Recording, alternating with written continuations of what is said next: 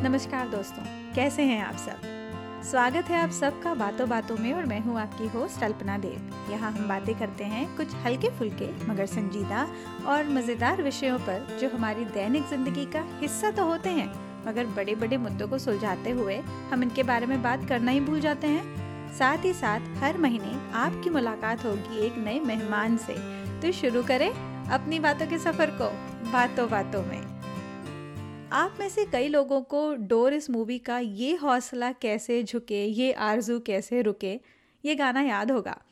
In fact it is one of my favourite songs इसका reason ये है कि इस गाने की जो वर्डिंग्स हैं, उसमें बहुत ज़्यादा पॉजिटिविटी है और उसमें ये भी बताया है कि किस तरह से हमारी ज़िंदगी में कितनी भी रुकावटें आए, कितनी भी मुश्किलें आएँ, चाहे हमें चीज़ें धुंधली भी दिखाई देने लगे, फिर भी हमें हौसला नहीं हारना चाहिए, क्योंकि रुकावटें वो तो आती रहेंगी।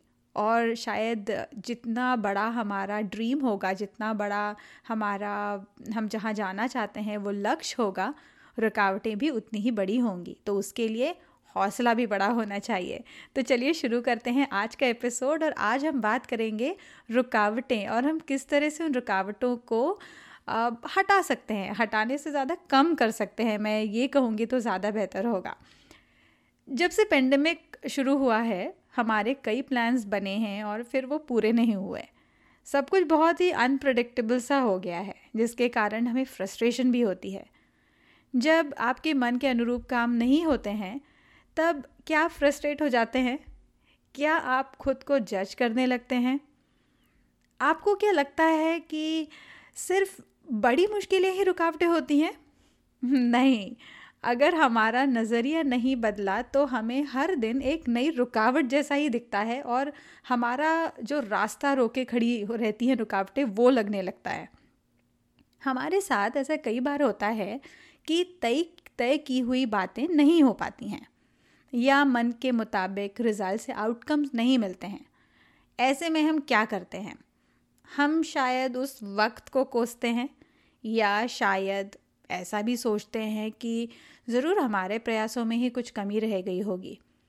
हम इसको ब्लॉक्स या रोड ब्लॉक्स की तरह देखते हैं, जिसको हम रुकावट भी कहते हैं। अगर हमने कोई किसी राह पर चलने का तय किया है तो फिर रुकावट तो आएँगी। उनके बिना तो कुछ मुमकिन है ही नहीं। लेकिन उन रुकावटों के कारण हम आगे बढ़ना छोड़ दें या निराश हो जाएँ। या अपनी क्षमताओं पर प्रश्न चिन्ह लगाएँ? बिल्कुल भी नहीं। रुकावटें तो ज़रूर आएँगी। हर रोज़ हमें कोई ना कोई रुकावट ज़रूर नज़र आएगी।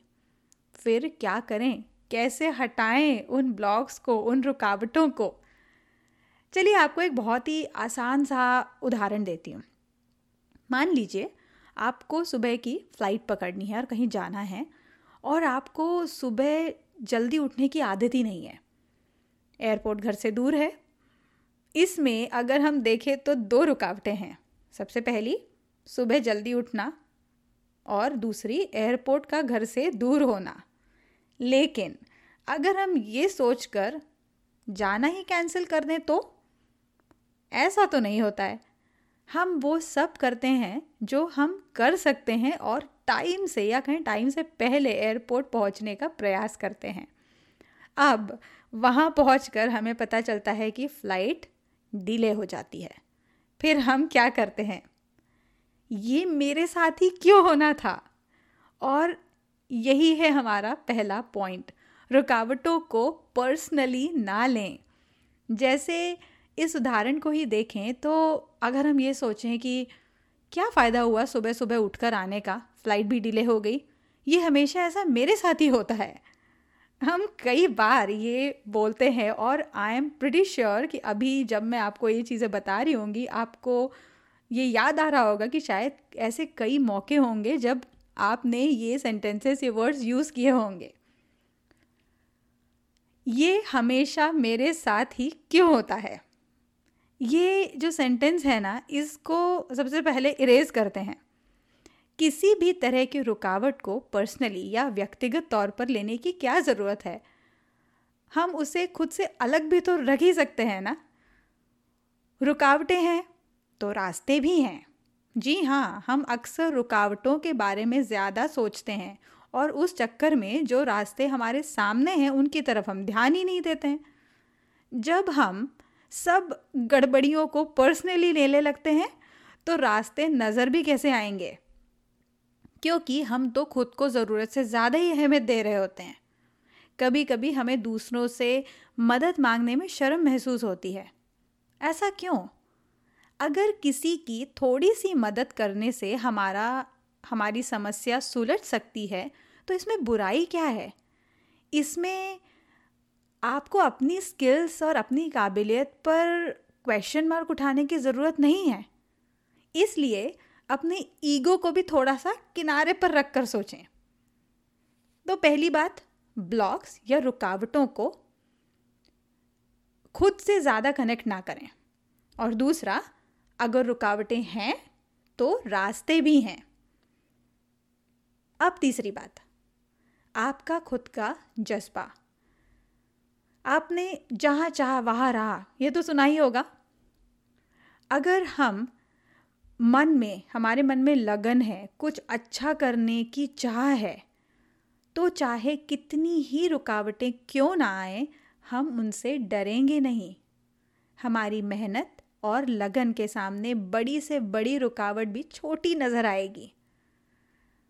और अब आता है हमारा लास्ट पॉइंट हमने अभी तक जो भी बात की वो थी जो हमारे जो हमारे ब्रेन या हमारे दिमाग में हम सोच रहे होते हैं, अब आता है actual execution so take steps आपके सब प्रयास तभी काम के हैं जब हम उन रुकावटों को दूर करने के लिए कदम उठाएँगे। अगर हम बस सोचते ही रह गए और हमने कुछ एग्जीक्यूट ही नहीं किया तो फिर उसका तो कोई यूज़ ही नहीं है।